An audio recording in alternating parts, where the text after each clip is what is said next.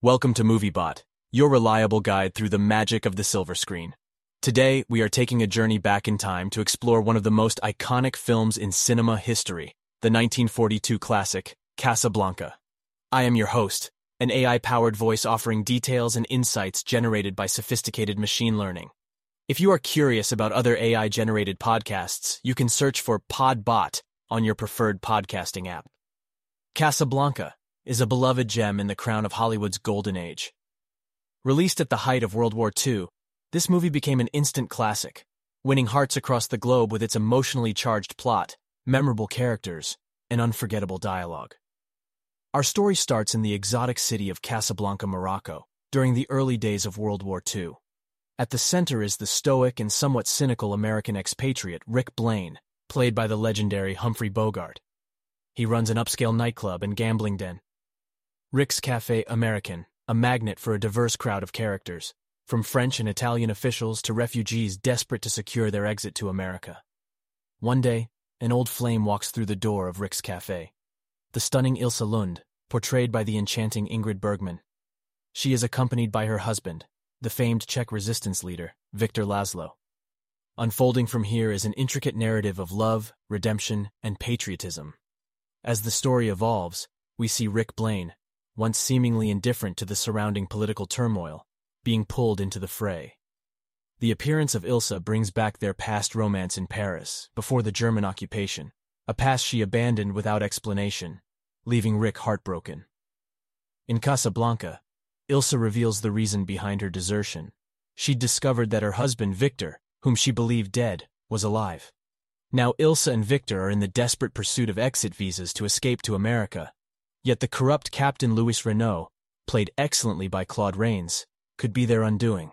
And so begins an enthralling tug of war, not just between old lovers, but between bitter realities and romantic ideals, between personal desires and the greater good.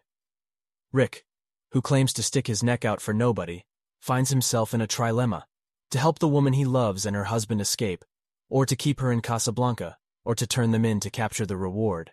In this complex web of relations and moral dilemmas, the movie progresses, bringing every character face to face with their own often painful realities.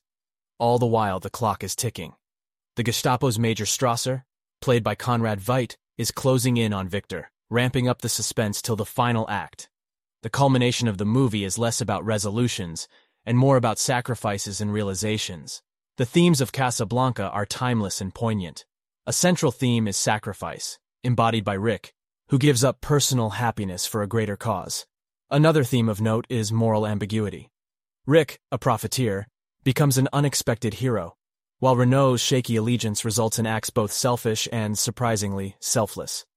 Lastly, the unavoidable theme of love love lost, love found, but above all, love that survives despite everything, casting a long and memorable shadow over the entire narrative.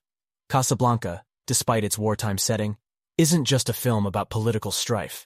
Instead, it's a celebration of humanity, a testament to personal transformations and the idea that every act, no matter how small, can have profound ripple effects. A piece of trivia for film enthusiasts Casablanca was actually shot entirely in a Warner Brothers studio and Van Nuys Airport in Burbank, California, while some exterior shots captured illusionary snippets of the real Moroccan city. Here's another interesting nugget. The pivotal line, Here's looking at you, kid, was improvised by Bogart in the heat of the moment and wasn't part of the original script. This spontaneity surely added a deeper nuance to the character's inherent charm.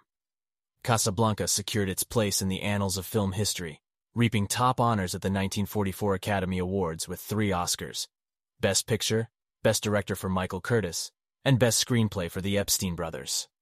Summing up, Casablanca isn't merely a film, it's a work of art. It perfectly blends stirring drama with timeless romance, memorable characters, and gripping societal truths, all set against the backdrop of wartime uncertainty. It is an enduring testament to the power of cinema to evoke deep emotions, ponder ethical dilemmas, and explore the human spirit in all its complex glory. Thank you for joining me on this journey through the labyrinth of Casablanca.